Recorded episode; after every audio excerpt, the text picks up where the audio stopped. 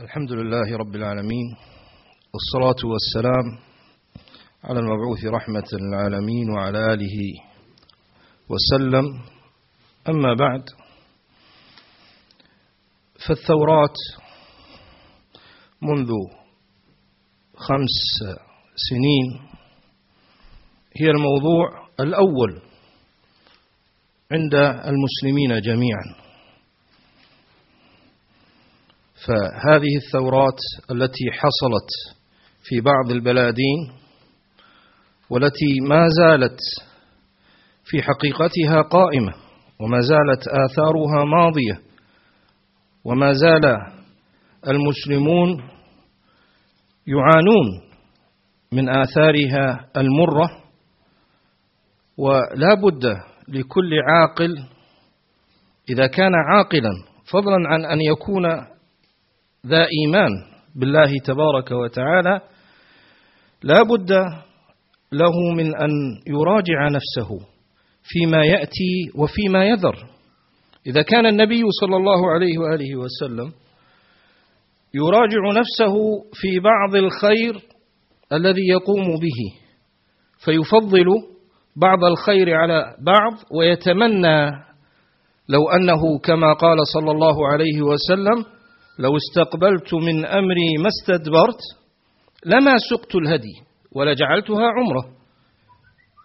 فالنبي صلى الله عليه وسلم تمنى لو أنه رجع به الأمر حتى لا يسوق الهدي فيجب أن يكون قارنا صلى الله عليه وآله وسلم كما هو الصحيح. وتمنى لو أنه لم يسق الهدي فيتمتع. بالعمرة إلى الحج متعة تامة صلى الله عليه وآله وسلم. فإذا كان هذا في الخير الإنسان يراجع نفسه. فكيف بالشر؟ خاصة نحن نتكلم عن شر حصل به إراقة دماء المسلمين. وأنتم تعلمون أن إراقة دم مسلم واحد أمر عظيم. عند الله عز وجل والنبي صلى الله عليه وسلم ذكر ما معناه أن الكعبة لو تنقض حجرا حجرا فهو أهون عند الله عز وجل من إراقة دم عبد مسلم بغير حق. فكيف والإحصاءات كما رأينا في الأسبوع الماضي بلغ عدد القتلى في سوريا هؤلاء الذين أحصوا رسميا بدقة. خمسة عشر ومئتي ألف مسلم قتيل. ناهيك عن المئة ألف. رحمهم الله الذين قتلوا في ليبيا. إراقة دماء فتن وقلاقل. تسلط اللصوص وقطاع الطريق نهضة وفورة في مذهب الخوارج حتى صار صارت الثورات أعطت هؤلاء الخوارج عصرا ذهبيا لم يحلمه أسلافهم على مر تاريخهم. فعاثوا في الأرض فسادا. كل هذا يراه المسلمون ويسمعونه فنحب من المشايخ الكرام طبعا يعني بحسب يعني ما يرغبون وإلا في الحقيقة يعني أن هذا الموضوع يعني موضوع لا يمكن يعني نستطيع يعني يستطيع كل متكلم أن يسترسل فيه كما يشاء. من كان طبعا من كان عنده حس ومن كان يستشعر الأمور بميزان الشرع خاصة أن كثير من المسلمين الآن مع ما حصل من هذه المفاسد العظيمة لا زالوا يتشوفون إلى أن يقوموا بنفس هذه التجارب. فإذا كان العاقل لا يتعظ بما جرى ويتمنى أن يسعى في حصول فتنة مثل الذي حصلت فأين العقل؟ وأين الدين؟ وأين الإيمان؟ وأين ميزان الشرع؟ فالعاقل لا يكون عاقلا إلا إذا كان لا يجرب بنفسه. وهل حال معلوم مستقر خير أم حال مجهول العواقب يجازف الإنسان به؟ وهل مصلحة حاصلة قائمة خير أم مصلحة مظنونة متوهمة أنك يعني النبي صلى الله عليه وآله وسلم حين حث على الوتر حثا أكيدا. فقال صلى الله عليه وآله وسلم إن الله زادكم صلاة ما بين العشاء والصبح أو كما قال صلى الله عليه وسلم حتى ظن بعض أهل العلم وجوب الوتر من كثرة ما جاء فيه من الأحاديث فضلا عن ملازمة النبي صلى الله عليه وسلم لفعله. ومع هذا النبي صلى الله عليه وسلم يقول من أوتر قبل أن ينام فهو حازم. من أوتر قبل أن ينام فهو حازم. لما ذلك؟ لمن من أوتر قبل أن ينام فهو حازم؟ لأنه إذا كان يتردد في ظنه أنه يوتر أو لا يوتر وقد يؤخر الوتر ثم يترك فعله كما نرى في كثير من المسلمين ممن يؤمل نفسه بأن يوتر آخر الليل. وهكذا يؤمل نفسه أن يوتر آخر الليل. ليلة تلو ليلة وقد تمر ليالي دون أن يوتر. فأيهما أرجح في المصلحة الشرعية؟ أن تبادر إلى الوتر في أول الليل وإن كان الوتر آخر الليل أفضل. لأن المصلحة الموجودة المعلومة حتى لو ظننت فيها النقص فإنها خير من مصلحة متوهمة مظنونة. هذا لو فرضنا أنها مصلحة. هذا لو فرضنا أنها مصلحة فما بالك؟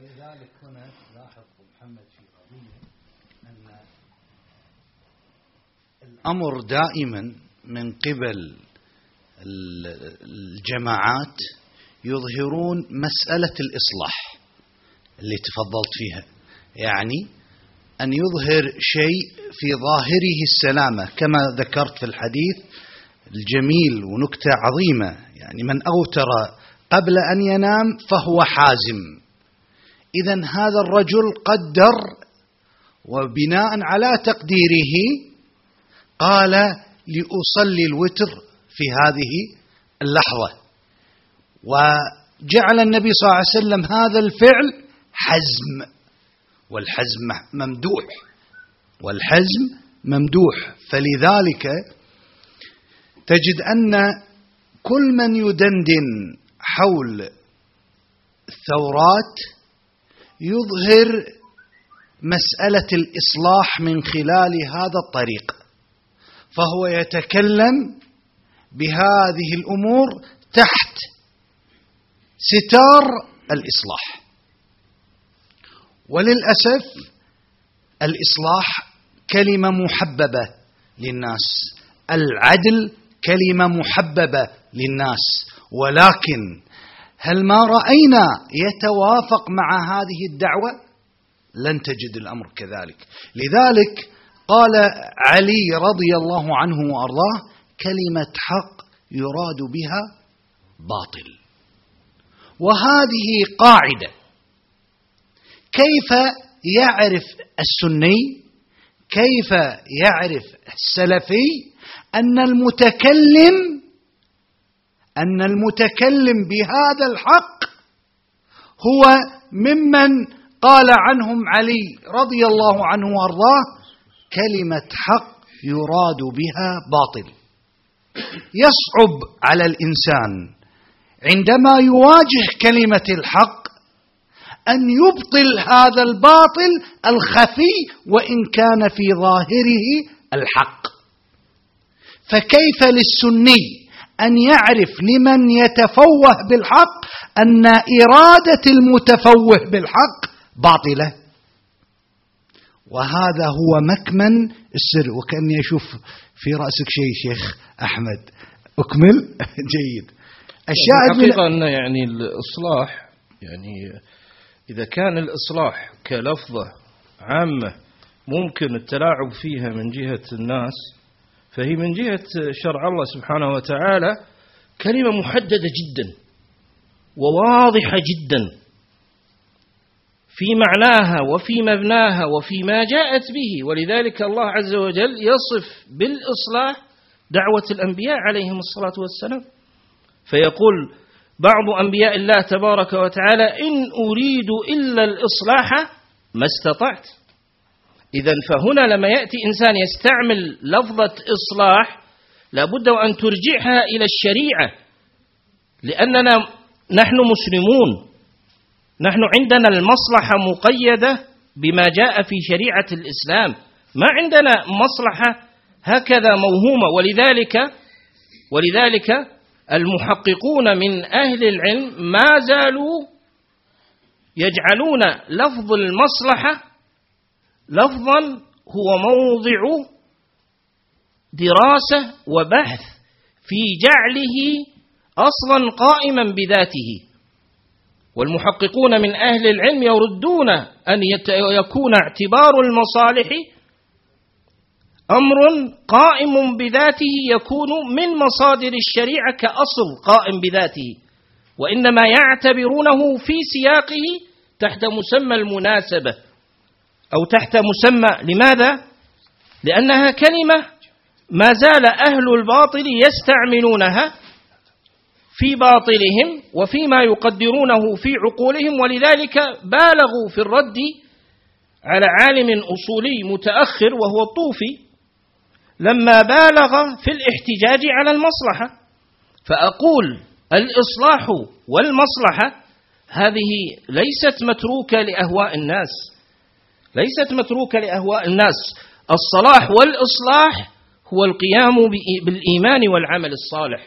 نحن عندنا الصلاح والإصلاح والخير محصور في الإيمان والعمل الصالح. هذا القرآن كله يشهد بذلك. حسبك تلكم السورة التي كان أصحاب النبي صلى الله عليه وآله وسلم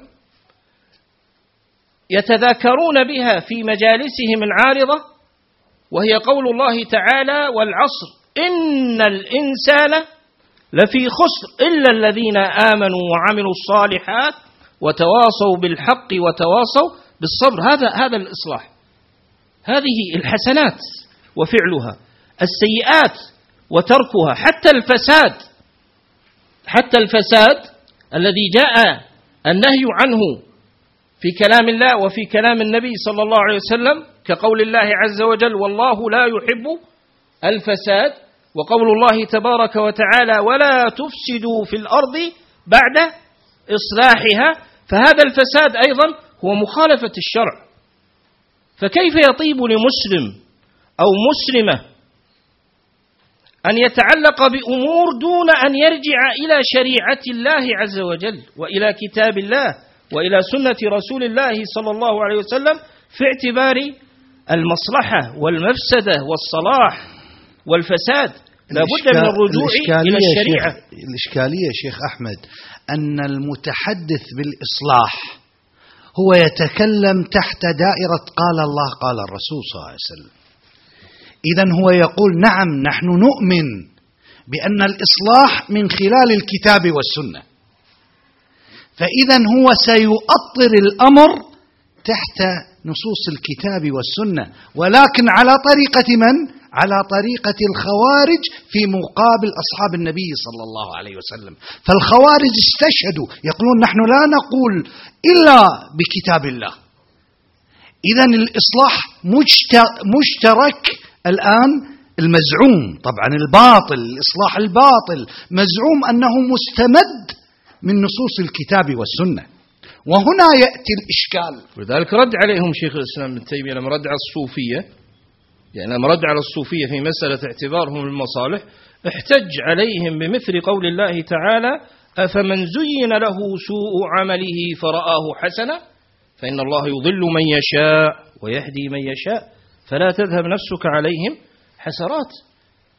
فهؤلاء أهل الأهواء والبدع الذين يستعملون نصوص الشرع والذين وافقت هذه الثورات طموحات فاسدة قامت أصلا عليها دعواتهم. دعواتهم قائمة على ماذا؟ قامت من أجل البحث عن الحكم والسلطة. فجاءت هذه الثورات فاستبشروا خيرا. وفرحوا وظنوا أن أهدافهم قاب قوسين أو أدنى حتى أن بعض الحركات كما رأينا في مصر ممن لم يعلم عنه أنه موغل ظاهرا في العمل السياسي رأيناهم تدافعوا فكانوا من أوائل من أنشأوا الأحزاب حزب النور لماذا؟ لأنهم رأوا في هذه الثورات موافقة لما بنيت عليه دعواتهم الفاسدة ولمطامحهم فاندفعوا اندفاعا كبيرا في نصرة هذه الثورات حتى أن من تردد منهم في بداية الأمر خاصة في التجربة المصرية من تردد منهم أول الأمر لما رأى الأمر قد استتب وأن الثورة وما يسمى بالثورة ماضية بعد ذلك وافق وافق القوم لأنه رأى أن هذا أمر قادم فلا بد من اغتنامه لتحقيق هذه الطموحات الفاسدة. فالمقصود يعني تفضل. الله إليك أحسن الله إليكم جميعا. أولا يعني كونه يوجد أناس يدعون الإصلاح وينادون به الله تبارك وتعالى قد قال في كتابه الكريم وإذا قيل لهم لا تفسدوا في الأرض قالوا إنما نحن مصلحون. ألا إنهم هم المفسدون ولكن لا يشعرون. فالمقصد أن هناك من الناس قديما وحديثا من يدعي الإصلاح. آه، سواء كان صادقا في دعواه مع خطأ الطريق أو كان كاذبا في دعواه وإنما يتخذها ستارا ليصل إلى المأرب. آه، من الله عز وجل على علينا ومعنا جمع من المشايخ في ندوة قبل أربع سنوات آه، كلمة في السنة لا في الأحداث. وهي منشورة وبثت عن طريق هذه الإذاعة أسأل الله أن يجعلها مباركة نافعة في نشر السنة وقمع البدعة. وكلامنا في تلك الندوة لن يختلف عن كلامنا الآن. لم تبث؟ موجودة في اليوتيوب موجودة في اليوتيوب في مواقع التواصل. هذه الندوة كلمة في السنة لا في الأحداث. كانت عبارة عن تحذير للمسلمين جميعا ألا يغتروا بهذا البريق واللمعان الذي يدعو إليه يعني زبانية السياسة والعمل السياسي والوصول إلى الحكم عن طريق الثورات لأنهم وجدوها وسيلة سواء الثورات السلمية عن طريق المظاهرات والإضرابات والاعتصامات وتغيير الأنظمة أو الثورات المسلحة. كما رأينا في عنوان هذا اللقاء الاعتبار بما في الثورات من الدمار وعدم الاستقرار. انتبه الثورات هدمت كيانات موجودة آه، قطعت أمن أمنا موجودا رغدا موجودا ألفة موجودة فهي دمرت الخير الموجود وما استقرت على خير بعده ولهذا لا تعلم ثورات قامت فأتت بهذا الخير أو بالخير الذي لا شر فيه. فنحن نلاحظ من خلال خمس سنوات فقط أو أربع سنوات ومع أن الإنسان لا يحجزه على الشيء عن الشيء ولا يدفعه لفعل الشيء إلا دين أو عقل. هذا معروف. لا يقبل على فعل شيء ولا يمسك عن فعل شيء إلا لدين حركه وبعثه أو عقل حركه أو حجزه. فإذا كان الإنسان من حيث الناحية الشرعية لم يستجب كثير من الناس إلى أدلة الكتاب والسنة الناهية والمحرمة لأفعال الخروج آه، القولية والفعلية. كذلك لم يكن لكثير من الناس العقول الحاجزة لهم. بل من الناس من يحتفل اليوم بمرور أربع تحت قصف الطائرات. وبين الجثث والأشلاء وفي الحواري مقطوعة الكهرباء المظلمة يتظاهر إيش؟ إحياء لذكرى السنة الرابعة للثورة. أي ثورة؟ أنت ما وجدت زمانا ما وجدت بيئة ولا أمنا ولا ضوءا ولا رخاء ولا رغدا حتى تحتفل بمرور أربع سنوات على الثورة والذكرى للثورة. هناك من الناس من لم يستجب للشرع ولكن في نفس الوقت لا عقل له يدرك. لا عقل له يدرك من خلاله مفاسد هذه الثورات. لا أمن لا استقرار الأعراض الدماء الأموال الحروب قائمة إلى اليوم. ما استقر استقرارا تاما بلد قامت فيه هذه الثورات. فالمقصد أن أدعياء الإصلاح كثر كما في نص كتاب الله تبارك وتعالى. ثانيا أن هذه الثورات وجودها في الواقع وحالتها الموجودة اليوم تبين لنا خطر مخالفة الوحي. ترك كثير من الناس الوحي واتجهوا إلى العقل وعقل غير صحيح غير سوي. عقل غطى بصيرته المطامع السياسية والسلطوية.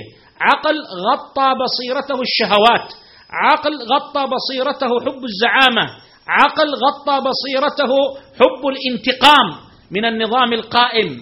هذا العقل لما تفقد بصير لما تكون هذه الغطاء والغشاوة عليه لن يبصر بصرا حقيقيا ويدرك المصالح. وهذا واضح جدا.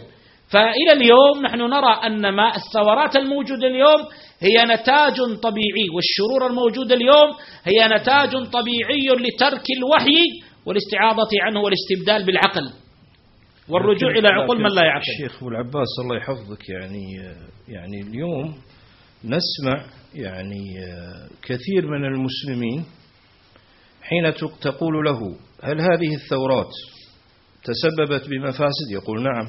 تسببت في إراقة دماء يقول نعم. تسببت بشرور؟ يقول نعم. فتقول له أترى أن تركها كان أولى أو أوجب فماذا يقول؟ يقول لا. حتى مع هذه المفاسد كلها فنحن نأمل فيها ونؤيدها. يعني هذا الذي يقول الكلام. يعني هني هني في في يعني في يعني العقل قد يكون صحيح مثل ما تفضلت اللي مبني على الشرع وقد يكون فاسد. لكن إحنا قاعد نتكلم عن أناس يزعمون أنهم يستعملون العقول ولا عقول. فكيف هنا ننصح أو نوجه يعني المسلمين الذين ما زال عندهم بصيص نور من عقل صحيح ورجوع للشرع ألا يتأثروا بأمثال هؤلاء؟ وما نصيحتنا أو ما يمكن أن نقوله هنا. تفضل هذا الله يحفظك ويبارك فيك.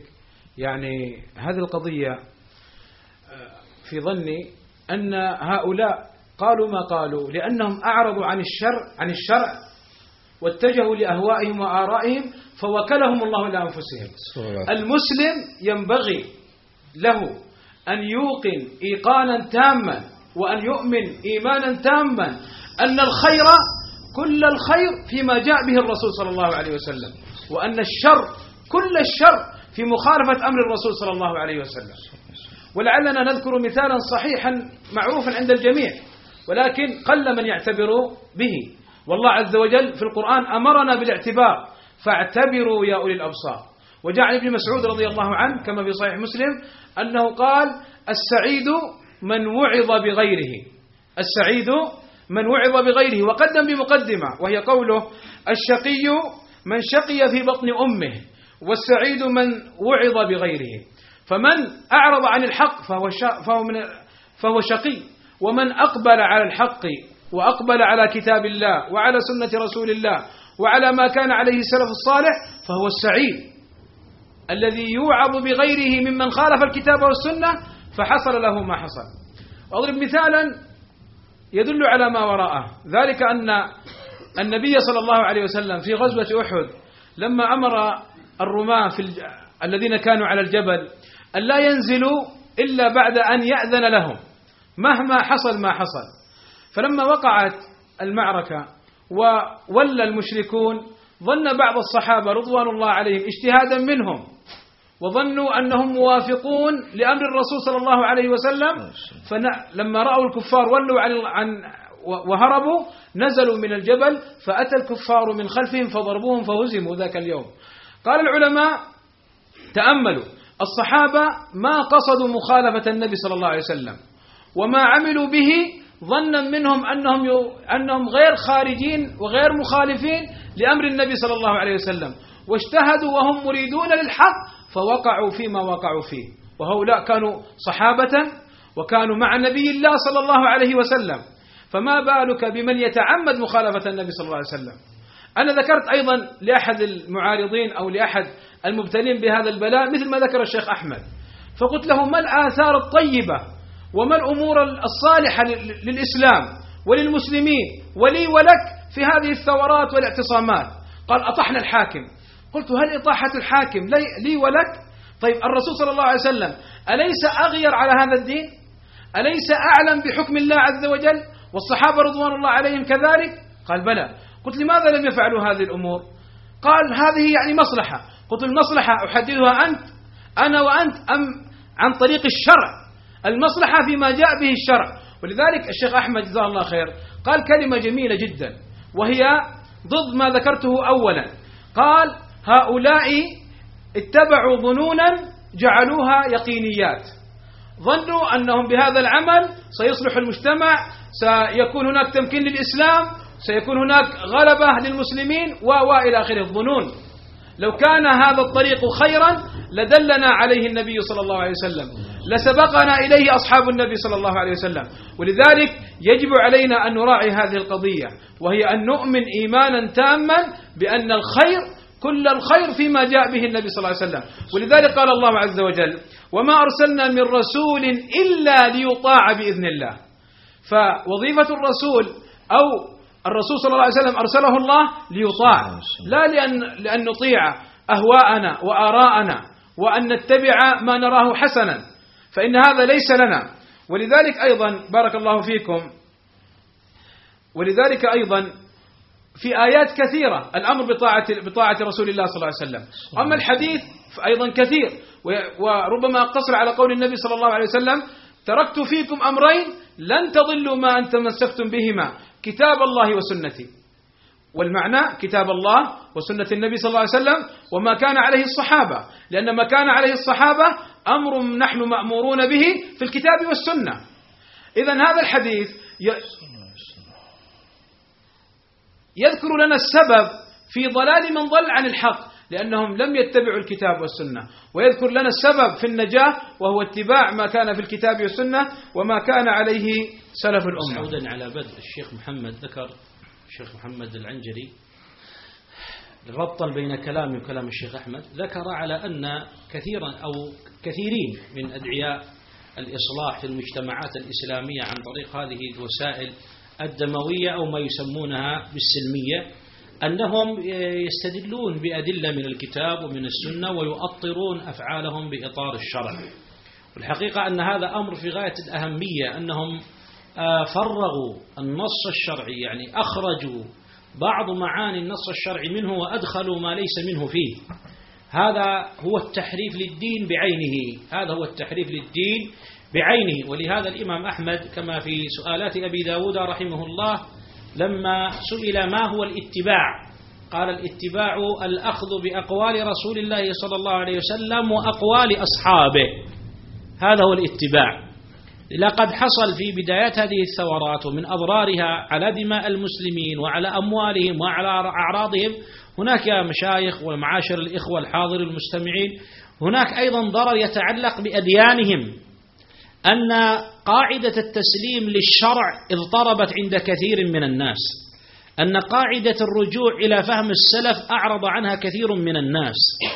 أن الاعتبار بالشرع واتباع السلف في فهمهم للكتاب والسنة أعرض عنه كثير من الناس واغتروا بعقولهم.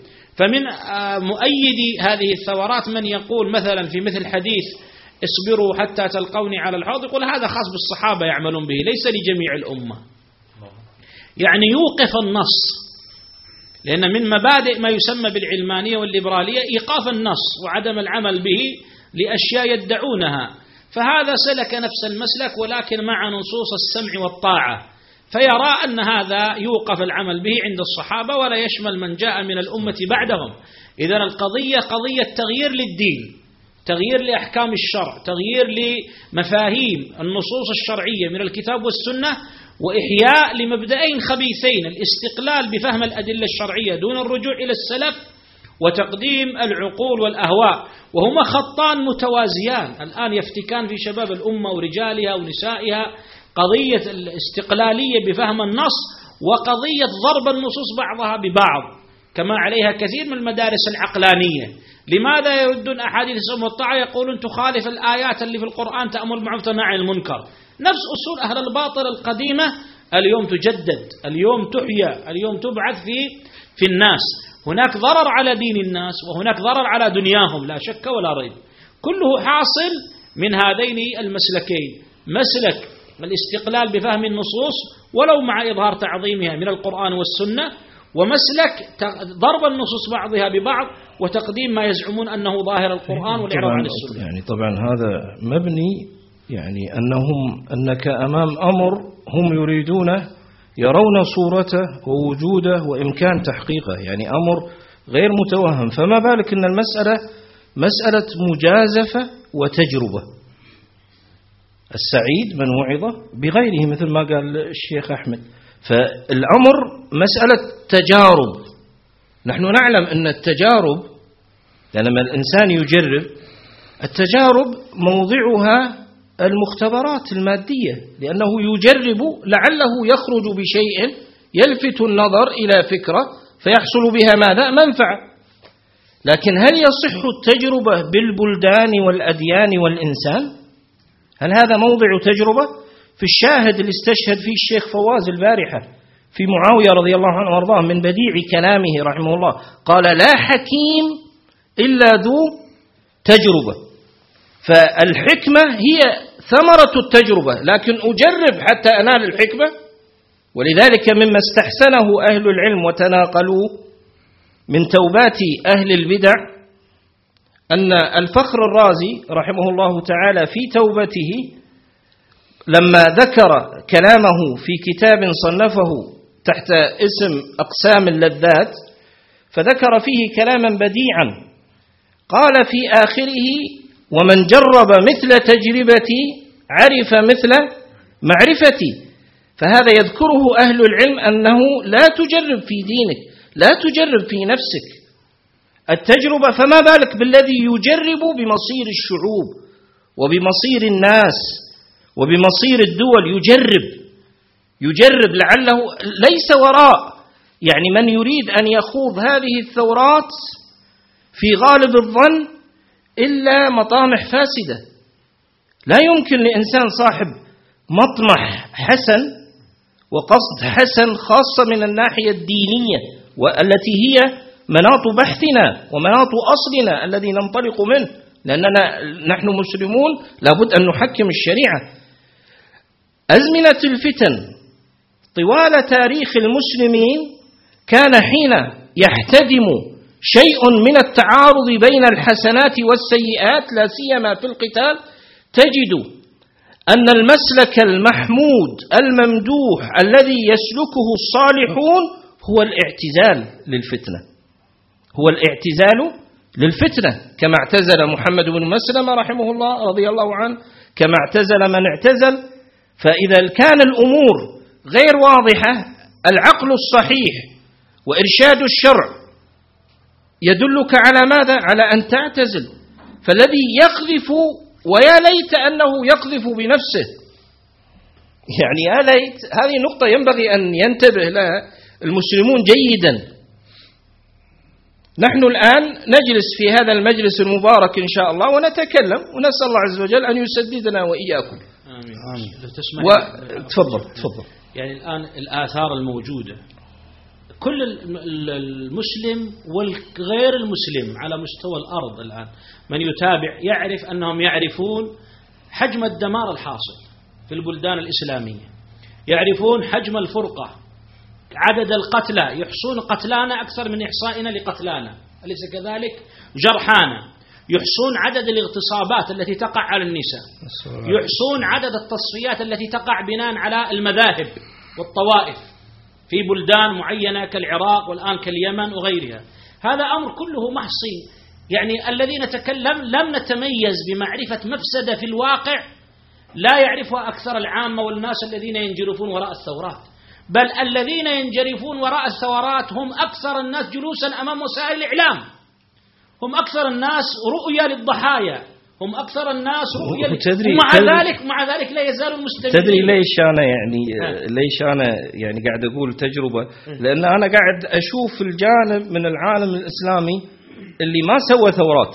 نعم. فهذا اللي يعني قاعد أنا أشوفه أكثر في كلمتي لما أقول تجربة. أما ما تفضلت فيه في اللي جربوا فالمفروض يكون عرفوا والمفروض الآخرين غيرهم يكون اعتبروا. الذين الذين جربوا. مفروض في نفس البلدان يعني يرون من من الدمار ومن عدم الاستقرار ومن الانقسامات ومن الحروب ومن قيام طوائف والنزاعات السياسية المسلحة والدماء والأشلاء وتدمير تدمير كلي.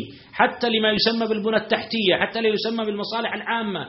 كل هذا تدمير في بلدانهم يشاهدون. مع ذلك أناس في تلك البلدان لا يزالون يرون بصيص أمل في هذه الثورات سبحان الله. فكيف بالبلدان التي يشاهدون هذا اللظى وهذه النار من بعد ويرون هذه الضحايا ويجلسون أمام الإعلام ولا يزال يمني نفسه بثورة في بلده ولذلك يعني سبحان الله من كلمات البربهاري الجميلة في كتابه شرح السنة حين قال الدين دين الله لم يوضع على الآراء ولا على العقول. الدين دين الله لم يوضع على الآراء وعلى ولا على العقول.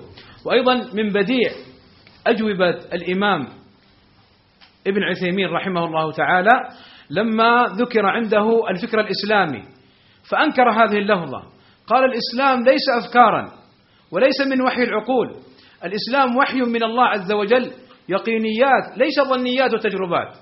هكذا قال الشيخ العثيمين رحمه الله تعالى في إنكار لفظة الفكر الإسلامي.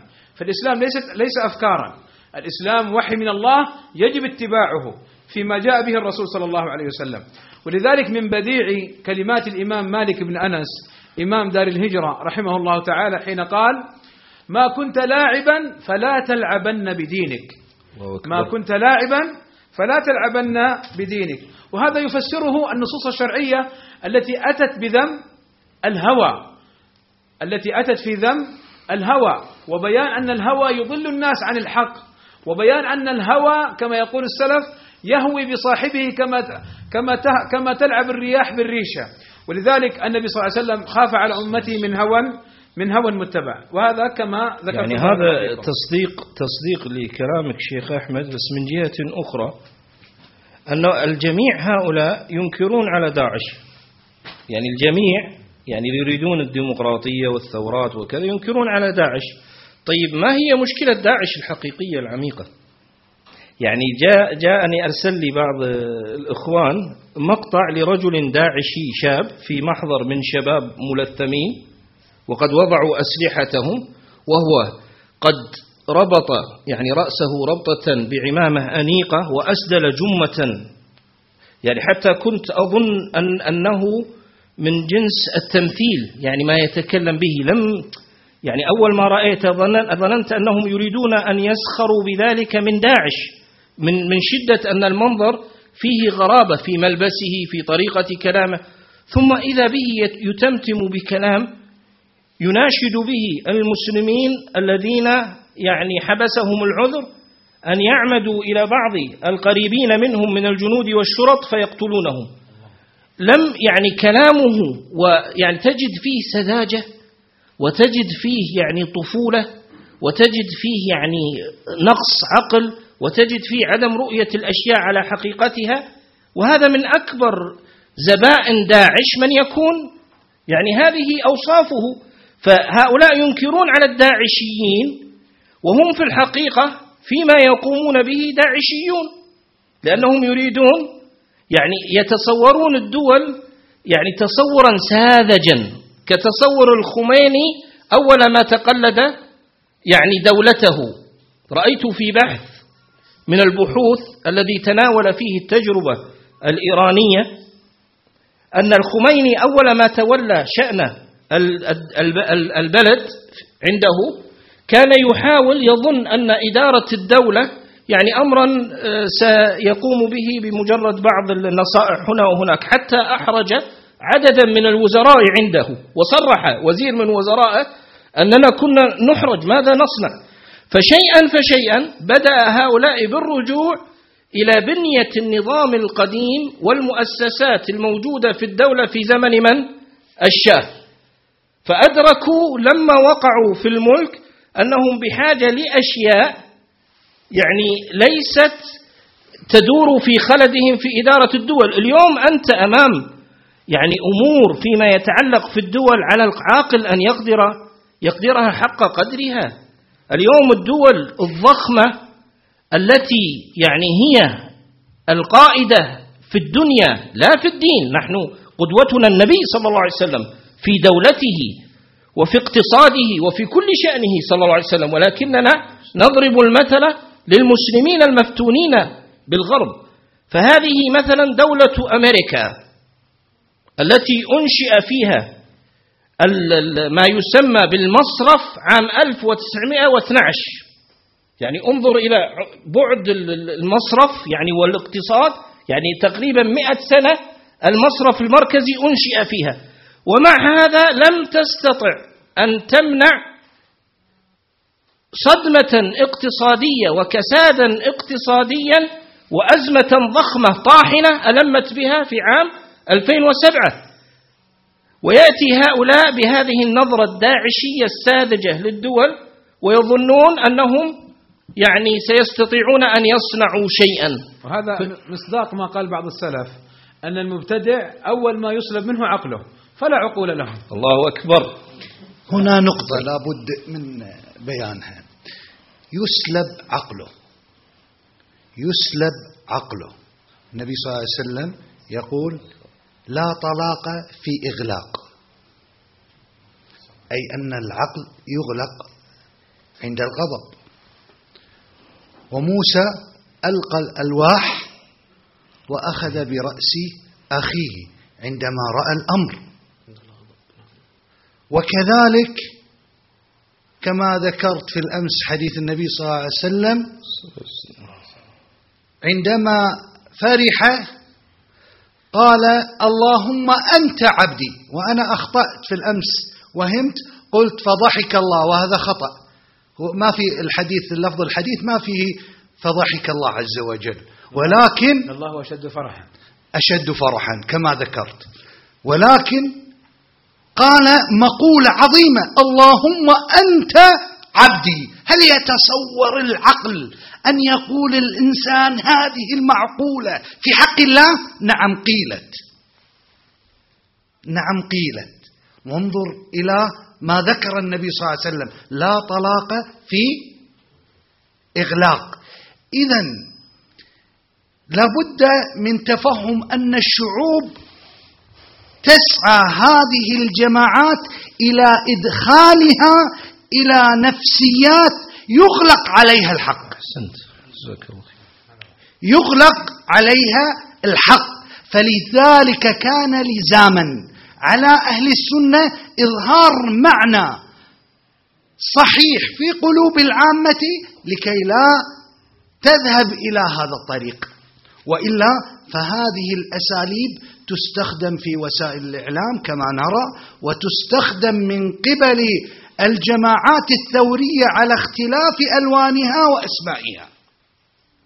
فيجب على السني مراعاة هذا المعنى أي أن هذا البسيط هذا الإنسان العامي قد يستقل بذكاء خفي خبيث من قبل الجماعات السياسية الإسلامية البدعية أو الليبرالية أو الثورية أيا كان مشرب هؤلاء ففي النهاية مرادهم واحد الفتنة والدماء والبلاء. فلذلك كان لزاما على أهل السنة إدراك هذه الحقيقة وهي معتبرة شرعا. وهي معتبرة شرعا. فودي من الشيخ أبو العباس يكرمني بهذه الجزئية. أسمع صوته بهذا. تفضل. يعني يا حبذا يا حبذا لو تدخل شيخ من جهة إغلاق العقل حين يكون يعني بقهر يعني بشيء سماوي والإغلاق يعني الذي يكون الإنسان هو الساعي إليه والمتسبب فيه. يعني الآن هناك من إغلاق العقل عن التفكير ورؤية الصواب ما لا يد للعبد فيه أو بالأصح ما نستطيع أن نقول عنه ما يعذر العبد فيه. أحسنت. وهو اللي تفضل فيه شيخ محمد لا طلاق في إغلاق اللهم أنت عبدي وأنا ربك. هذا لم يؤاخذ العبد لأنه قال أخطأ من شدة الفرح فيغلق عنه القصد لللفظة بسبب شدة فرح أو شدة حزن أو أو إلى آخره. لكن في الحقيقة يعني ما أجمل عبارة كان استعملها العلامة عبد اللطيف بن عبد الرحمن بن حسن آل الشيخ رحمه الله في رده على بعض خصوم دعوة التوحيد. فقال وهذا وأنت أو عن هذا الرجل قال ولكن بك جنون ولكن جنون لا يرفع التكليف. المقصود أن من ذهاب العقول ذهابا لا يرفع التكليف عن المرء. ومن ذلك حديث النبي صلى الله عليه وسلم لما ذكر الفتن وقال فيقتل الرجل عمه وخاله وابن عمه. قالوا يا رسول الله أين عقولنا يومئذ؟ قال عقولكم يومئذ هباء. قال عقولكم يومئذ هباء. أولا الفتنة لها أثر عظيم. لماذا قالوا لماذا سمي العقل عقلا؟ ولماذا قالوا إن من أتى الشهوة فقد فقد عقله؟ ولماذا جاء في كثير من الأوامر الشرعية ذكر لعلكم تعقلون؟ لعلكم تعقلون. قالوا سمي العقل عقلا لأنه يعقل يمنع من فعل القبائح. فإذا فعل المرء القبيح صح أن يقال لا عقل له. هذا رجل لا عقل له وإن كان هذا النفي لا يقتضي رفع التكليف. ولهذا أسباب من ذلك غلبة الشهوات. من ذلك أيضا أن الجماعات السياسية الإسلامية في الحقيقة استطاعت أن تخرج بالإنسان عن إنسانيته. لا أقض فقط عن اتباع الشرع وصنعت منه ما يصح أن يسمى بالإنسان الميكانيكي. أنه مهما رأى من الشرور القول ما قاله شيوخه وقادة التنظيم وما وجهت به الجماعة. لا يستطيع أن يفهم النص أخبروه أقنعوه بأنه لا يستطيع أن يرجع إلى الكتاب إلى السنة ولو فهم ما فهم فلا يجوز له أن يقدم فهمه على فهم أمير الجماعة وعلى ما تراه الجماعة وعلى ما يراه التنظيم. وهذا له وقائع معينة لمسناها وثبت عندنا بعض هذه الوقائع بعهد قريب أنهم يربونهم تربية تفقد الإنسان عقله وتفكيره تسلبه في باب القيادة والتنظيم. تماما كما تفعل الصوفية في تربية المريد على الشيخ وكما تفعل السبابة لصحابة النبي صلى الله عليه وسلم في تربية الأتباع على الآيات. فهكذا يسمع من الكلام ما يخالف العقل ما يخالف الشرع لكنه لا يستوقف نفسه عند هذا الكلام ولا نصف دقيقة. لأن في مشكلة هنا الشخص اللي تابع للتنظيم نعم. لا يعلم المسلم الآخر حين يسمع كلامه أنه جزء من تنظيم وكيان ويقوم بمهمة. يعني نضعها بين قوسين ولا بد من استعمال بعض الألفاظ المقدعة مهمة قذرة في خدمة حزبه ومذهبه. فهؤلاء المنبثون في صفوفكم أيها المسلمون المندسون فيكم هؤلاء كثير منهم يخدم وجهات محددة وأحزاب معينة لكنهم لا يظهرون لكم هذه النسبة. نعم. هذا هو هذا الموجود. أنا أقصد أن العقول الموجودة يغطي العقل مطمع دنيوي يغطي العقل شهوة فانية يغطي العقل تنظيم تسليم العقل. هؤلاء حقيقة وإن تظاهروا بأنهم أصحاب العقول وأنهم يفهمون ويفكرون وهم مؤاخذون مكلفون من شمله التكليف الشرعي ومؤاخذون في الأحكام في الدنيا وفي الآخرة إلا أن نقول حقيقة أنهم سلموا عقولهم وأعطوها إجازة مفتوحة. لذلك كنت أنا أعبر عن الأحزاب رق بلا ثمن. نعم. الأحزاب تجعل الإنسان عبد. خاضع بلا ثمن رق بلا ثمن. ولذلك الشريعة لا تجيز تعدد الأحزاب.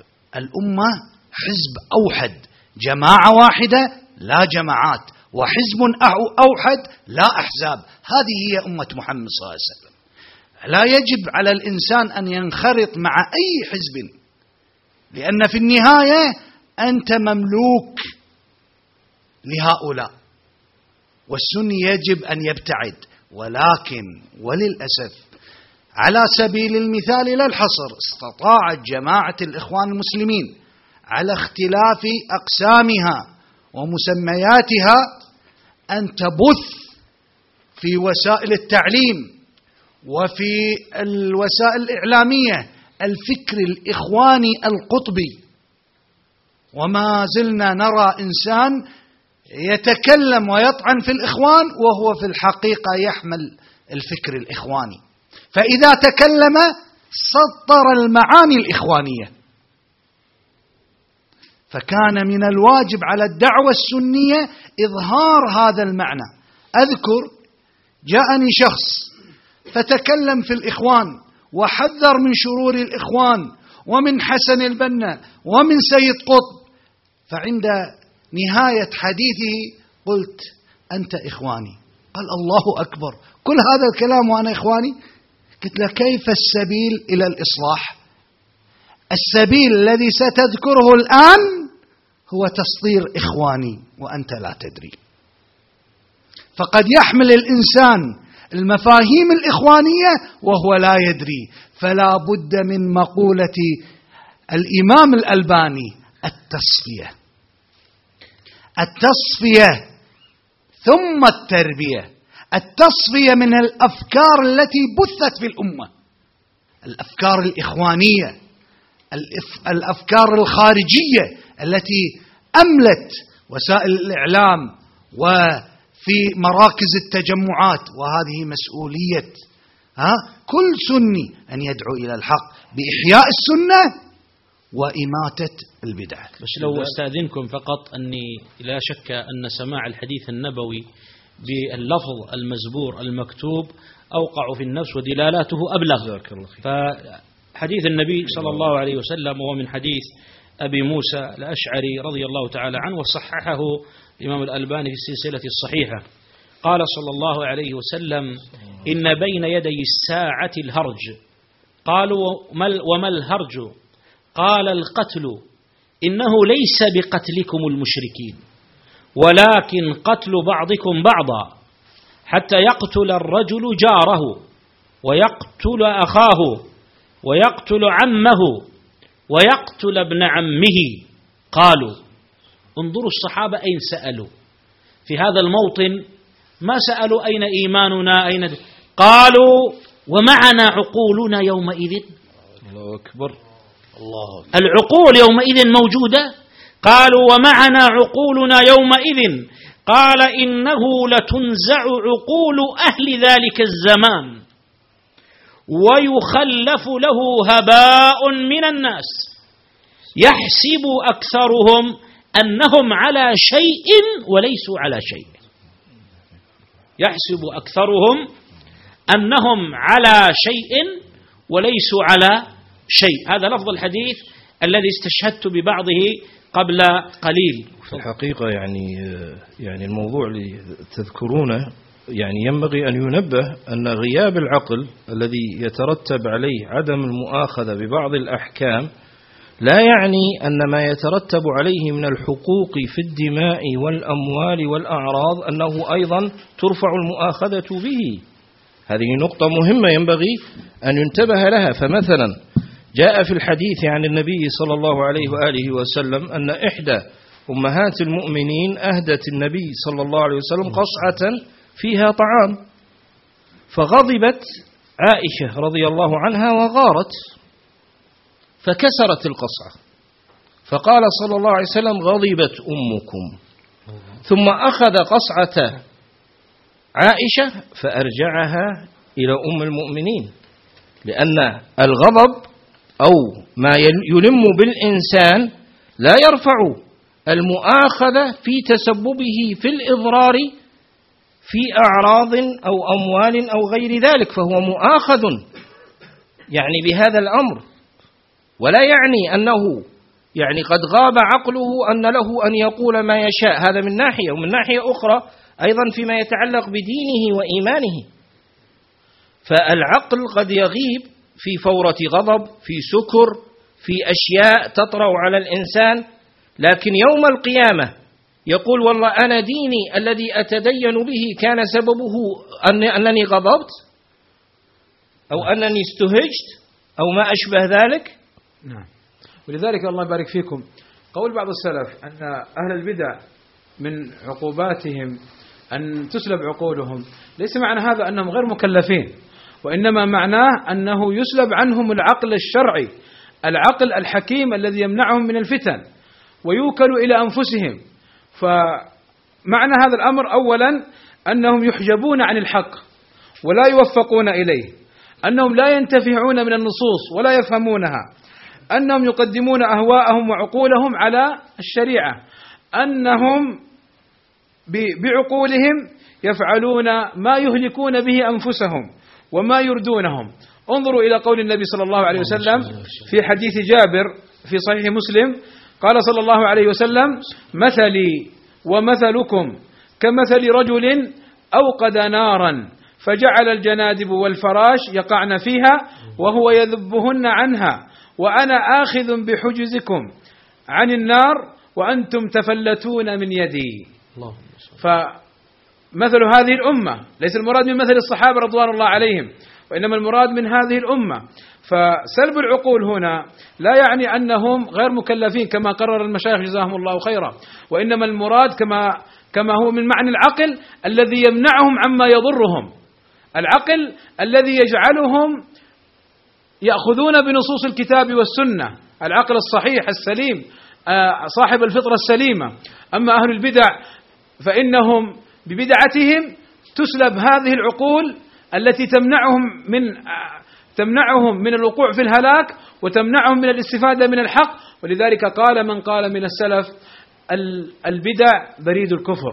وقال الإمام أحمد رحمه الله تعالى حين ذكر قوله حين ذكر قوله تعالى فليحذر الذين يخالفون عن أمره أن تصيبهم فتنة أو يصيبهم عذاب أليم.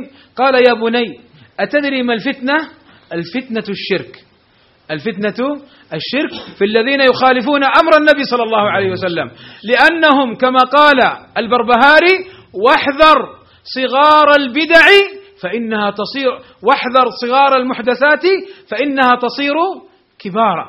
فإن الإنسان في البدعة لا زال يتدرج في البدع حتى لا يضمن أن يقع في الكفر أو الشرك. ومن هنا قال مجاهد وأبو العالية وغيرهما من السلف والله لا أدري. أي النعمتين أعظم علي؟ أن نجاني الله من الكفر أم نجاني من هذه الأهواء والبدع؟ نعم. لكن لو معذرة يعني لو تأذن الله يحفظكم شيخ. أنك لو تنظر في هؤلاء الذين أعرضوا عن هذه النصوص اغترارا بعقولهم الحقيقة التي قد افتقدوها وسلبوها بمطامعهم بشهواتهم بأحزابهم إلى آخره أنك تجد صفة جامعة فيهم وهو الغرور. والتعالي والتكبر عن اتباع النص. وإلا من ذا الذي يظن أن عقله أوفر من عقل أبي بكر وعمر وعثمان وعلي والصحابة رضي الله عنهم ومعاوية وعمرو بن العاص ودهاة الأمة وسادات التابعين وأتباع التابعين وأئمة الدين إلى أئمة هذا العصر كالألباني وابن باز والعثيمين والوادعي والفوزان والمدخلي والنجمي وغيرهم كثير كثير. يكفي أن المرأة يرى نفسه أن عقله أعرف وأرسخ وأجل وأصفى من عقول خيار الأمة من قديمها إلى اليوم. لو لم يكن في المسألة نصوص شرعية واضحة جلية لكان على المرء البصير العاقل أن يعلم أنه ليس بأعقل من هؤلاء على مدار التاريخ. لكن غرورهم واعتدادهم بما يظنونه عقلا وفكرا ورؤية واسعة ورؤية عميقة وأنهم يزينون الأمور بعقلانية واضحة. هذا الغرور الطافح عليهم هو الذي جعلهم يخالفون الشرع ويجانبون العقل. خاصة خاصة هنا إذا الاخت... إذا كان هذا الإنسان ممن يحمل لواء القرآن. والسنة. هنا الخطر. لذلك يقول النبي صلى الله عليه وسلم أحب أن أقرأ هذا الحديث. قال صلى الله عليه وسلم إن ما أتخوف عليكم رجل قرأ القرآن حتى إذا رؤيت بهجته عليه وكان ردءا للإسلام غيره. إلى ما شاء الله فانسلخ منه. ونبذه وراء ظهره وسعى على جاره بالسيف. ورماه وهنا الشاهد ورماه بالشرك. قال قلت يا رسول الله أيهما أولى بالشرك المرمي أم الرامي؟ قال بل الرامي. انظر هنا النبي صلى الله عليه وسلم يقول إن ما أتخوف عليكم فهؤلاء هم الشر فيظهرون القرآن للناس والسنة كما في منطوق حديث النبي صلى الله عليه وسلم. لذلك كان لزاما على أهل السنة كشف حقائق هؤلاء الذين يسعون في الأرض إلى التكفير ورمي الناس بالشرك كما أخبر النبي صلى الله عليه وسلم عنهم. تفضل شيخ أحمد. نعم يعني أيضا من الأمثلة على هذا مما يتمم كلامكم بارك الله فيكم أن أحد الدكاترة في قسم شرعي في أصول الفقه يؤلف رسالة يؤلف رسالة في مدى الاحتجاج في الأحاديث النبوية الواردة في الطب والعلاج يقرر فيها. انتبهوا إلى أثر هذه الجماعات وأثر هذه العقول الفاسدة. يقرر فيها أن قول أبو قراط الطبيب مقدم على قول النبي صلى الله عليه وسلم. أعوذ بالله. شوفوا وانظروا إلى العقل السلفي العقل السني العقل الشرعي. ابن قيم الجوزية في زاد المعاد ماذا يقول؟ يقول إن أقوال النبي صلى الله عليه وسلم في الطب والعلاج بالنسبة لأقوال أبي قراط وكبار الأطباء هي كنسبة أقوال العجائز. بالعكس نسبة. يقول ابن القيم إن نسبة أقوال أبو قراط نعم. وكبار الأطباء بالنسبة إلى كلام النبي صلى الله عليه وسلم كنسبة عجائز كلام العجائز إلى كلام العالم. فقدم الشرع وأنه يقين لا مجال. أما ذلك الذي ذهب مع الإخوان وذهب مع هؤلاء المفسدين سلب منه عقله حتى يقرر في كتاب مطبوع مثل هذه الحقيقة الفاسدة. الطامة الثانية يعني بعد العقل هي اغترار كثير من الناس بالجموع والكثرة الكاثرة. فهذه يعني هي أيضا طامة أخرى تضاف للأولى. فكثير من الناس حين يرى أن الناس يتساهلون في مثل هذه الأشياء ويرى أن الأكثر كذلك وأنهم يطمحون لمثل هذه الأشياء فإنه يقول في نفسه يخف في نفسه إثمها وقبحها وهذا ليس هو معيار المسلم.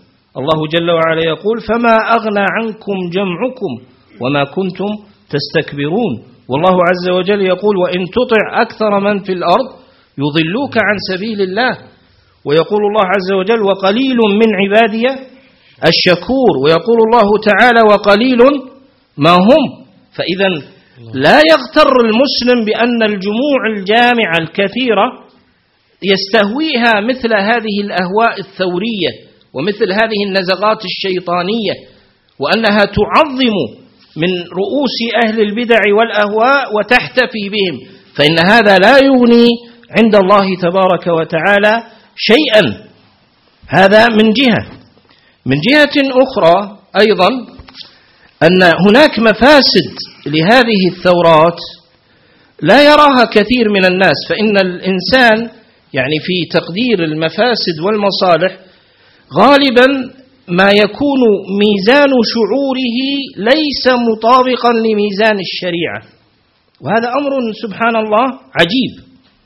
إلا من اعتصم بالحق واعتصم بالشرع. فمثلا نحن حين ننظر في أثر هذه الثورات نجد أن الناس تستقبح أكثر ما تستقبح اختلال الأمن وإراقة الدماء وإلى غير ذلك. لكن هناك مفاسد عظيمة جدا حصلت وتحصل جراء هذه الثورات لا قد لا ينتبه لها. منها مثلا أن باب احتمال الثورات يبقى مفتوحا.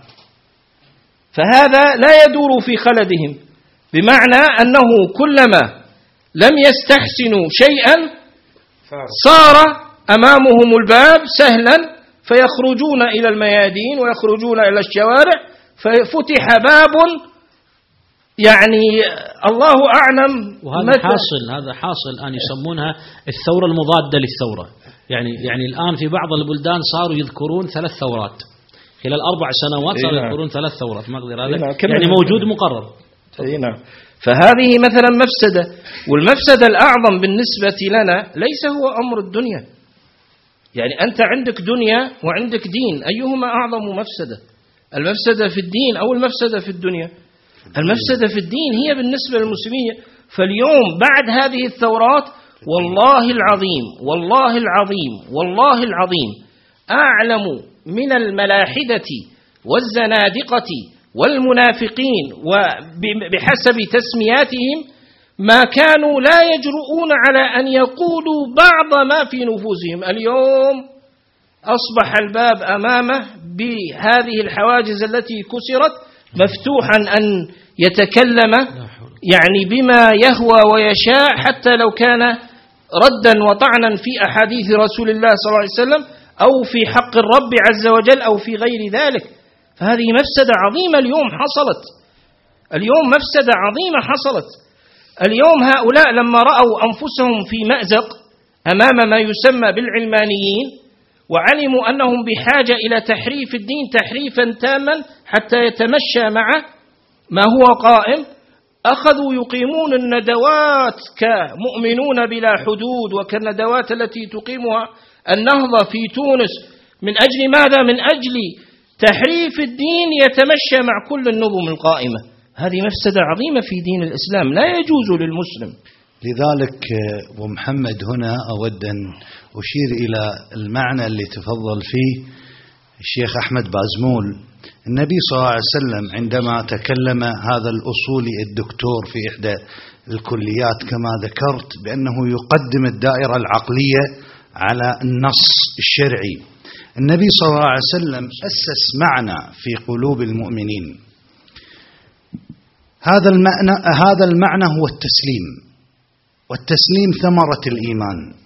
وانظر إلى هذه الحادثة من حديث محمد صلى الله عليه وسلم.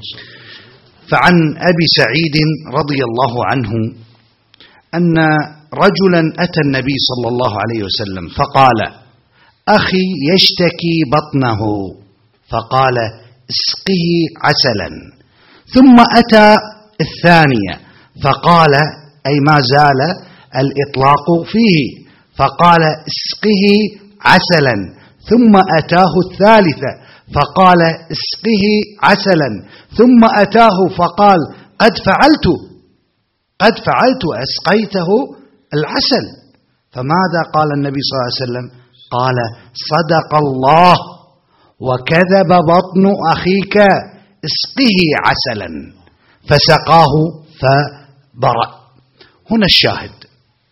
الشاهد أن التربية النبوية قائمة على عقيدة الإيمان وثمرة الإيمان التسليم لأمر الله تعالى.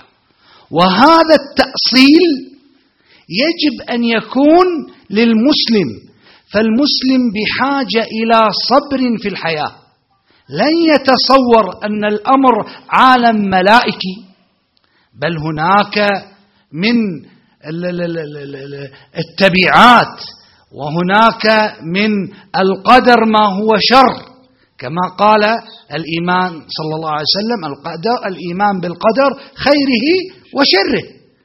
فالمسلم المؤمن يسلم ويطأطئ لنصوص الكتاب والسنة على فهم الصحابة رضي الله عنهم وأرضاهم. لم نجد صحابي يعني واحد كان من الخوارج. لماذا؟ ما السبب؟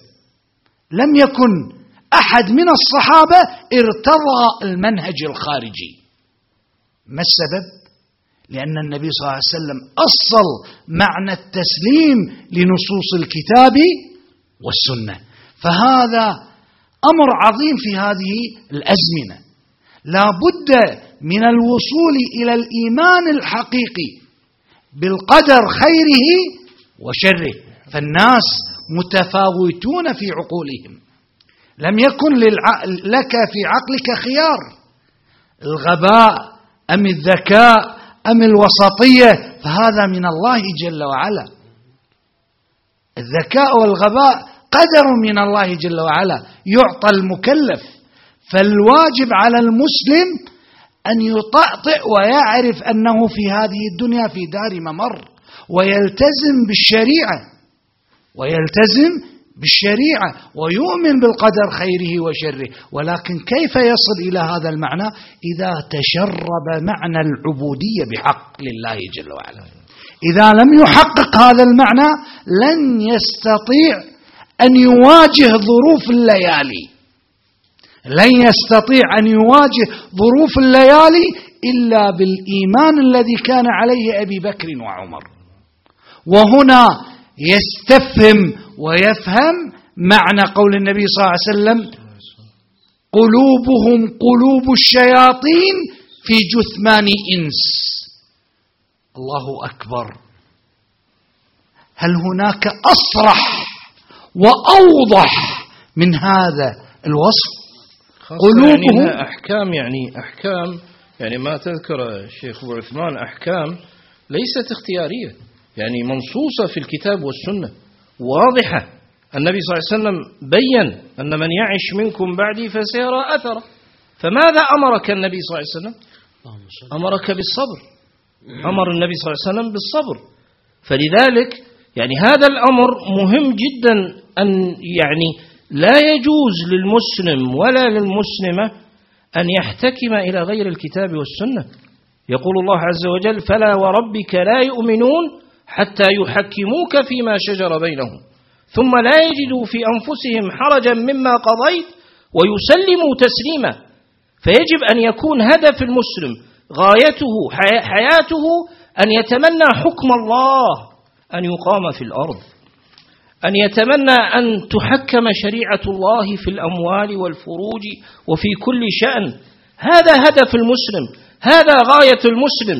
ألم يكن مثل هذه الكلمات هي الشعار التي تاجرت به هذه الجماعات ورفعته عقودا تلو عقود.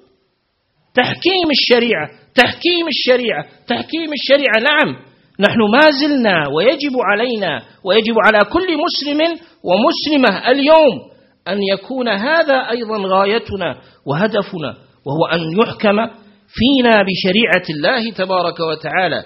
لا أن يحكم فينا بهذه الأشياء التي يعني أقل ما يقال فيها أنها ليست هي حكم الله تبارك وتعالى. والعجب يعني سبحان الله أن هؤلاء الذين ينادون بتطبيق الشريعة هم أول من يخالف الشريعة. فما سلكوه من سبيل ليس بسبيل شرعي للوصول إلى ما طلبوه. فالشريعة لم تأمر بالانقلابات ولا بالثورات ولا بالخروج بل أمرت بالصبر. وأمرت بالرضا بقضاء الله وقدره وأمرت بالعودة إلى الدين إذا أردنا النصر إذا أردنا الفلاح إذا أردنا تطبيق شرع الله فبالعودة إلى الدين بأن نعمل به بأن نتعلمه ونعمل به ويعني نكون مع ما كان عليه النبي صلى الله عليه وسلم وأصحابه وأيضا كما رأينا الإخوان حينما آه، يعني وصلوا للحكم هل طبقوا شرع الله؟ أول شيء نادوا به عدم تطبيق شرع الله وأن أن الحكم للشعب ليس لله عز وجل. نعوذ بالله من الفتن والضلال. بس يعني تقدم مجموع كلاميكما الشيخين الأحمدين حفظهم الله أننا قبل أن تكون الغاية أو مثلا الهدف طبعا. أن يطبق الشرع في الأرض. لا أقول الهدف أن أتعبد الله بأن أنا أحكم الشرع على نفسي. يعني يبدأ من هذه المرحلة. يعني ليس فقط النظر البعيد أنه والله على تطبيق الشرع في الدول على الشعوب. لا. كل مكلف من الإنس والجن والرجال والنساء عليه أن يطبق حكم الله وهو مشمول بقول الله عز وجل فلا وربك لا يؤمنون حتى يحكموك فيما شجر بينهم. وما كان لمؤمن ولا مؤمنة إذا قضى الله ورسوله أمرا أن يكون لهم الخيارة من أمرهم. ما قال حاكم ولا حاكمة ولا دولة فقط لا. المؤمن والمؤمنة رجل امرأة إنسي جني مكلف هو مخاطب بأن يحكم شرع الله تبارك وتعالى فيما يعتقده وما يقوله وما يفعله. إن خرجت من الدنيا وقد حكمت شرع الله أنت ولو لم يحكم شرع الله في قطرك لعجزك ولعدم مسؤوليتك عنه هذا نصر عظيم. هذه هي العبودية قد حققتها. الأمر الثاني حقيقة أرجو أن يسمح المشايخ من الأحاديث التي ذكرها الشيخ أبو عثمان حفظه الله حديث أخوف ما أخاف عليكم رجل قرأ القرآن حتى إذا رؤيت بهجته عليه إلى آخره. ومثله في الدلالة حديث النبي صلى الله عليه وسلم هلاك أمتي في الكتاب واللبن وهو حديث قد تردد عليكم كثيرا. ومثله في الدلالة أيضا فيما نعتذكر جزاك الله خير حديث عقبة في مسند أحمد قوله صلى الله عليه وسلم هلاك أمتي في الكتاب واللبن. قالوا يا رسول الله ما الكتاب واللبن؟ قال الكتاب قوم يقرؤون القرآن يتأولونه على غير ما أراد الله. واللبن قوم يبدون يعني يلحقون الضرع والبادية بحثا عن اللبن فيتركون الجمع والجماعات. ومثل هذين الحديثين حديث قوله صلى الله عليه وعلى آله وسلم إن لفتنة بعضكم أخوف عندي من فتنة الدجال. الله. هذه النصوص هي رد على قول بعض من لم يفقه. حديث رسول الله صلى الله عليه وسلم وهدي السلف؟ يقول لماذا شغلكم كله على الدينين الدينين الدينين؟ ليش ما تردون على العلمانيين والليبراليين والملاحدة وإلى آخره؟ كل شغلكم بس الرجال يكون علماني ما تردون عليه. إذا تدين رديت عليه. إذا تدين فرفع القرآن. النبي صلى الله عليه وسلم كم جاء منه في الفرق؟ كم جاء منه في الخوارج من التحذيرات؟ وقد وصفهم بأوصاف الدينين يقرؤون القرآن لا يجاريهم في ذلك حتى الصحابة ولا في قيام الليل ولا في صوم النهار ولا في غير ذلك من الطاعات ومع ذلك جاء فيهم رسول بهذا الوعيد. الرسول عليه الصلاة والسلام هو الذي يخبرنا أنه يخاف علينا من الدينين أكثر من الدجال الذي يدعي الربوبية. الرسول صلى الله عليه وسلم هو الذي يخبرنا أن هلاك أمتنا على أيدي الدينين. الذين تدينوا على غير المنحرفين الذين تدين جاي في الطريق. الذين تدينوا على غير وجه شرعي. الذين تدينوا على غير السنة. الذين تدينوا على غير الاتباع الصحيح. النبي عليه الصلاة والسلام خاف علينا. ثم أئمتنا من بعدهم. دونوا المصنفات في العقائد للرد على الدينين بالطريقة الخاطئة وبالمسلك الباطل وهذه مصنفات العقائد كلها. نحن ما أتينا بشيء غريب مشينا على طريقة النبي صلى الله عليه وسلم وعلى طريقة أصحابه. فلماذا الغضب؟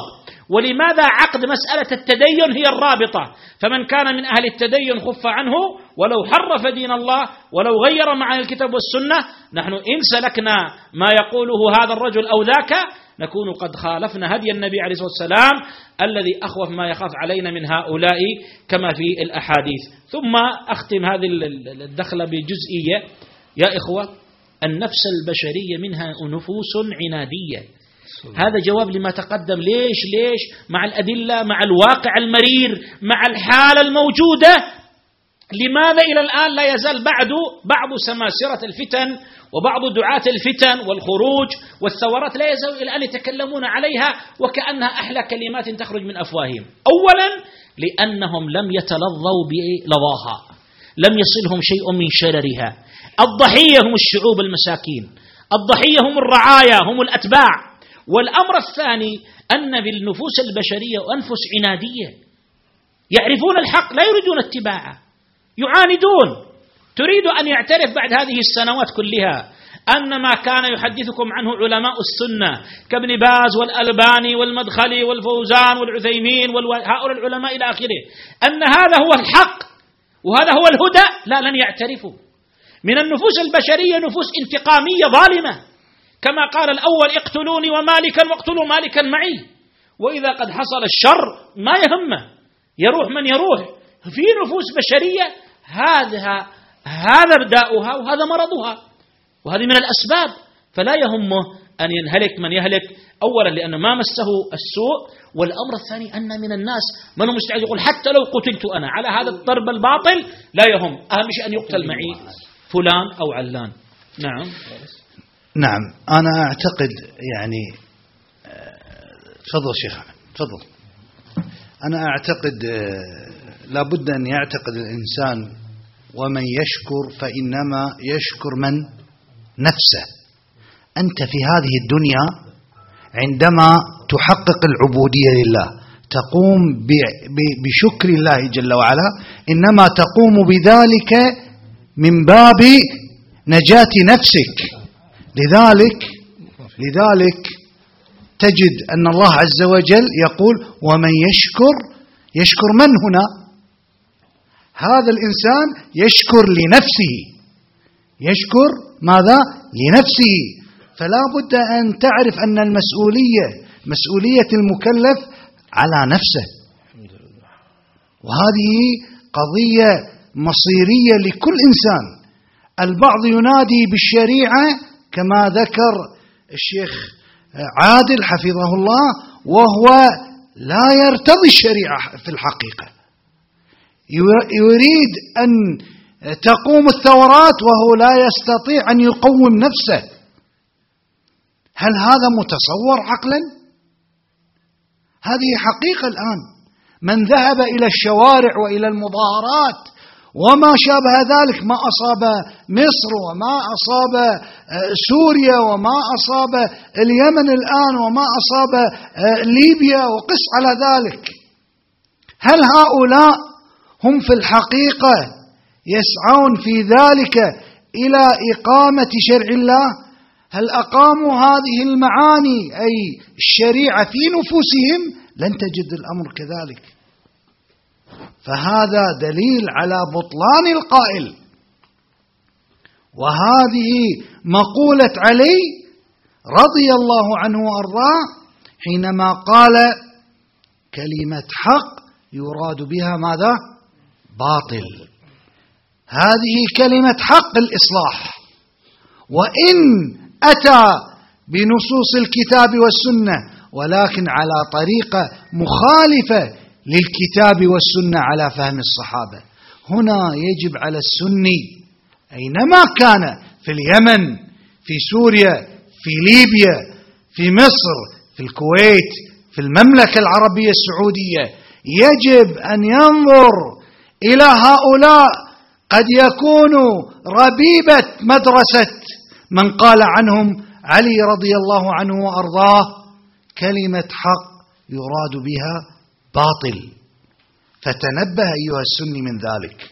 وكذلك يعني الحقيقة يعني البحث أنا أراه يعني سبحان الله يجري آه، في اتجاه يعني لو تأملنا نجد أننا ننظر فيما بلي به المسلمون ثم نحاول أن ندخل عليهم نعالجهم. ولكن لماذا لا يسلك الطريق المختصر؟ يعني لماذا أنت أيها المسلم أنت أيها المسلمة يرجع إلى الأحاديث الجوامع عن الواجب على المسلم أصلا في ديانته والخط الذي خطه؟ النبي صلى الله عليه وسلم ثم تلا قول الله تعالى وأن هذا صراطي مستقيما فاتبعوه ولا تتبعوا السبل فتفرق بكم عن سبيله. لماذا لا يرجع إلى الأصل ثم يبنى عليه؟ كما قال صلى الله عليه وسلم من يعش منكم بعدي فسيرى اختلافا كثيرا. ماذا تصنع؟ فعليكم بسنتي وسنة هذا هو الواجب. هذا هو الواجب أصلا في الإسلام.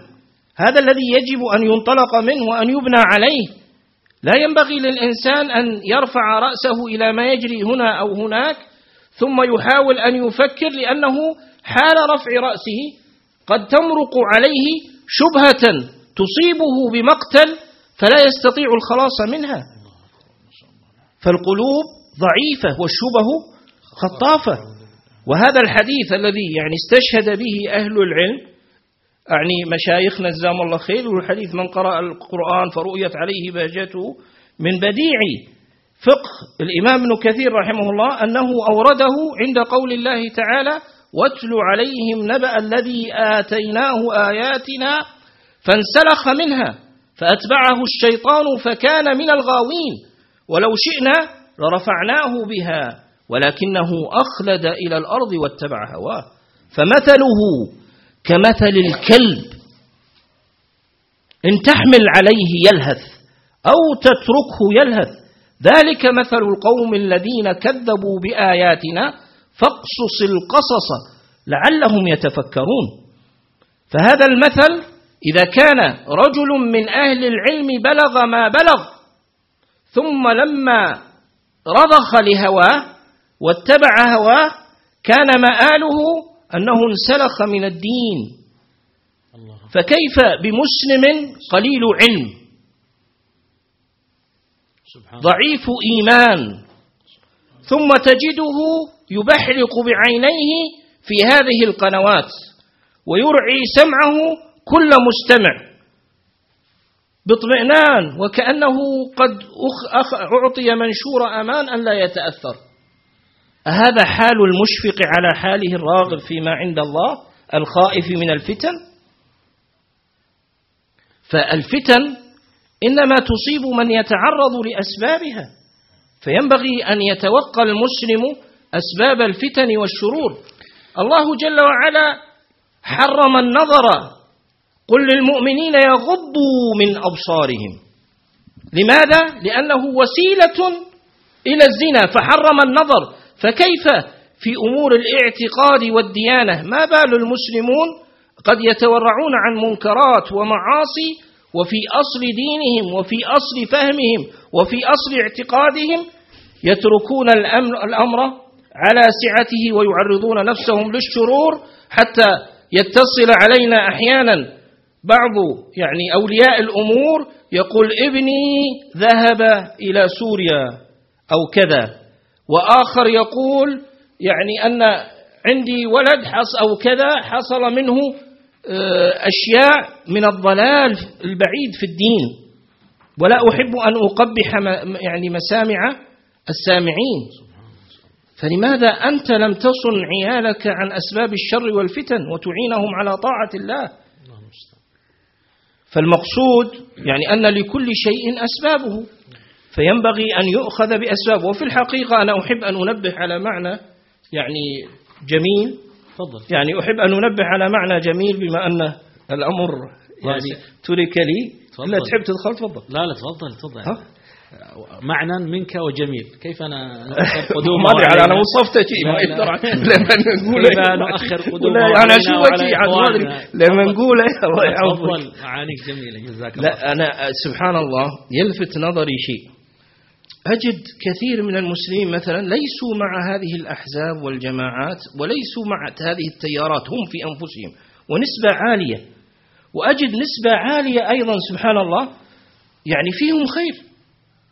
لكن المشكلة أن أنه نظرا لعدم وجود كيان تنظيمي جامع لهم على طريقة أهل البدع تخور قواهم وتطيش سهامهم. مع العلم أن الله عز وجل قد جعلهم جعل لهم الجماعة العامة التي هي النظام الشرعي الذي يعطينا القوة في طاعة ولي الأمر والتي قال فيها ابن عباس رضي الله عنهما لأن آكل ملحا في الجماعة أحب إلي من أن آكل فالوذجا في الفرقة. فأنتم أيها المسلمون في دوركم أنتم أيها المسلمون الذين لم تتلوثوا بالجماعات أنتم أيها المسلمون الذين لم تتلوثوا بالتيارات أنتم قوة عظيمة موجودة. لكنكم لم تعرفوا قدر أنفسكم. فصار هؤلاء وجالوا في الإعلام لأنهم أكثر صياحا ونباحا. وصار جمهور من المسلمين ينتظرون مصيرهم الذي يقرره هذه الفئات والطوائف. الله المستعان. فلماذا لا نحيي في أنفسنا الحق ونعلم به؟ كل بحسبه. ونتدين بأنفسنا ونحن الجماعة ونقمع هؤلاء جميعا. وهذا أمر بالإمكان بفضل الله تبارك وتعالى. لا تيأس من روح الله. هذا الإمام محمد بن عبد الوهاب رحمه الله تعالى جاء في وقت وانظر إلى التاريخ الذي جاء به. وانظر إلى أحوال الأمة في حاله من ناحية أقل الإيمان فيما يذكر من جهة التوحيد والشرك والبدع. فأحيا الله عز وجل به الأمة. حتى صار أكثر المسلمين أو كثير من المسلمين على التوحيد والسنة ببركة الله عز وجل ثم جهاد هذا الإمام ومن أيده. إذا فلا ييأس من روح الله. هناك مسلمين على خير ينبغي أن نحيي هذه السنة. ولا تقل أنا ابني لا تقل والله أنا ابني لا أجد. يعني أحد يأخذ فلا بد أن أدفع به إلى الجماعات. كما يقوله بعض الدهماء والسفهاء من الدعاة الذين لم يدرسوا العلم أو لم يتفقهوا حق التفقه في الدين والسنة. لا يا أخي. لا بفضل الله تبارك وتعالى. أنت أعطي ابنك من الوقت. والحمد لله. نحن مثلا في هذا البلد على سبيل المثال الدولة من خلال المنتديات الرسمية يوجد حلق قرآن. تلحق بحلقة القرآن الموجودة. كذلك تتابعه أنت. لماذا؟ لماذا تأتي بابنك إذا كنت لا تريد أن ترعاه وأن تعطيه الوقت وأن تعطيه حقه؟ فلماذا تنجب الله عز وجل حين أمرك بالإنجاب أمرك بالرعاية؟ قوا أنفسكم وأهليكم. نارا. فلماذا نحن البعض يتردد لا ننجب؟ إنما إني مكاثر بكم الأمم. طيب والجوانب الأخرى؟ في في كلمة الشيخ أحمد لما تحدث عن هذه الطائفة التي تهيج والتي تثور قال و يعني بالوسائل الإعلامية ذاك يعني من صراخهم ونباحهم. أريد أقف عند كلمة ونباحهم لأن هذه ذكرتني بما تقدم من النصوص. أولا الآية التي ذكرها الشيخ أحمد في سورة الأعراف في حق الذي آتاه الله الكتاب فانسلخ منه وأن ابن كثير أورد حديث الخارج عند هذه الآية. ماذا ضرب الله عز وجل للخارج من المثل؟ كالكلب. إن تحمل عليه يلهث والكلب ينبح إن تحمل عليه يلهث أو تتركه يلهث. تعال إلى السنة. النبي صلى الله عليه وسلم ماذا قال كما في حديث معاوية رضي الله عنه؟ يخرج أقوام تتجارى بهم الأهواء. كما يتجارى الكلب بصاحبه لا يدع عرقا ولا مفصلا إلا دخله. والكلب داء السعار عند الكلاب. ثم انظر في خاتمتهم. في قول النبي صلى الله عليه وسلم في الخوارج هم كلاب أهل النار. هم كلاب أهل النار. فإذا هذا هو الكلب وهذا هو نباح البدعة. وهذا هو صراخهم.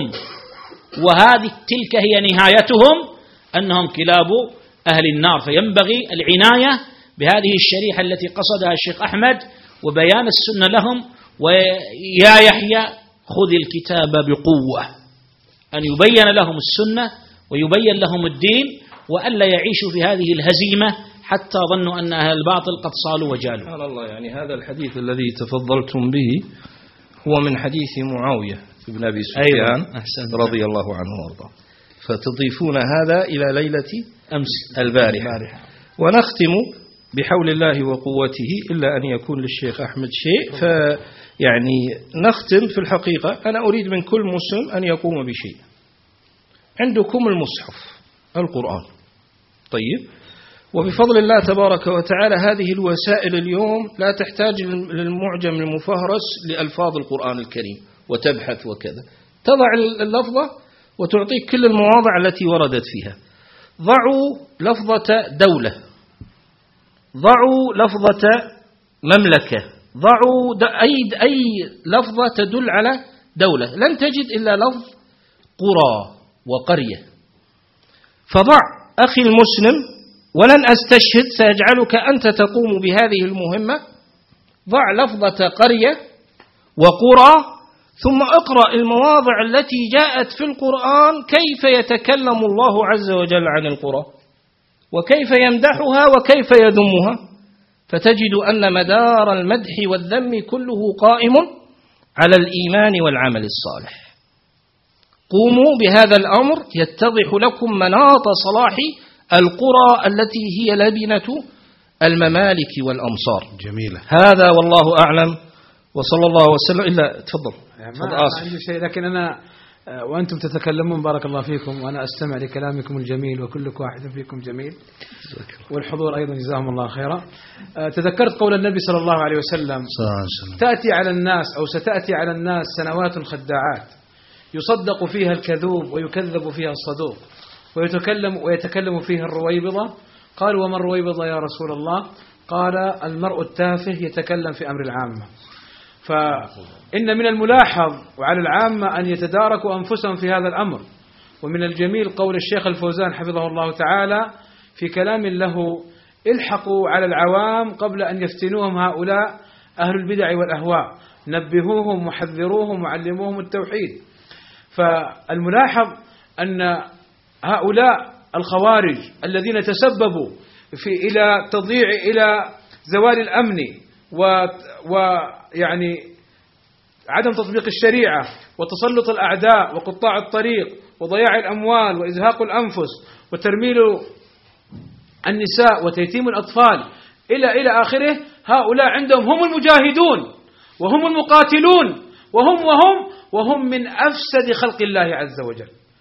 وفي المقابل العلماء الذين يحذرون من هؤلاء المفسدين المنحرفين عن الحق أنهم هؤلاء جبناء وعملاء سلطان وأنهم لا يريدون الجهاد في سبيل الله. فاحذروا بارك الله فيكم من هذه الفتن ما ظهر منها وما بطن. ولعلي أيضا أتمم خاتمة شيخنا أحمد حفظه الله تعالى بأمر قلت لعل خلاصة الكلام الذي أن الذي نريد أن نقرره ونريد أن يعني نبثه للعالم أجمع أن أن النجاة والفلاح في التمسك بالكتاب والسنة على فهم سلف الأمة وأن علينا اتباع وأن علينا اتباع العلماء السائرين على الكتاب والسنة وفهم سلف الأمة وأن علينا الحذر من دعاة السوء والفتنة والحذر منهم وأيضا المخرج من هذا كله كما قال أئمة السنة اتباع الكتاب والسنة وما كان عليه سلف الأمة وأختم بقول النبي صلى الله عليه وسلم في الحديث الذي أشار إليه شيخنا أحمد حفظه الله تعالى حينما قال صلى الله عليه وسلم أوصيكم بتقوى الله والسمع والطاعة وإن تأمر عليكم عبد فإنه من يعش منكم بعدي فسيرى اختلافا كثيرا. فعليكم بسنتي وسنة الخلفاء الراشدين تمسكوا بها وعضوا عليها بالنواجذ وإياكم ومحدثات الأمور فإن كل محدثة بدعة وكل بدعة ضلالة وكل ضلالة في النار وصلى الله وسلم على نبينا محمد وعلى آله وصحبه أجمعين. خلاص جزاكم الله خير جميعا. جزاكم الله الله خير. خيرا جميعا. الله يكرمك. الله فيكم. ما شاء الله. تقبل الله من الجميع.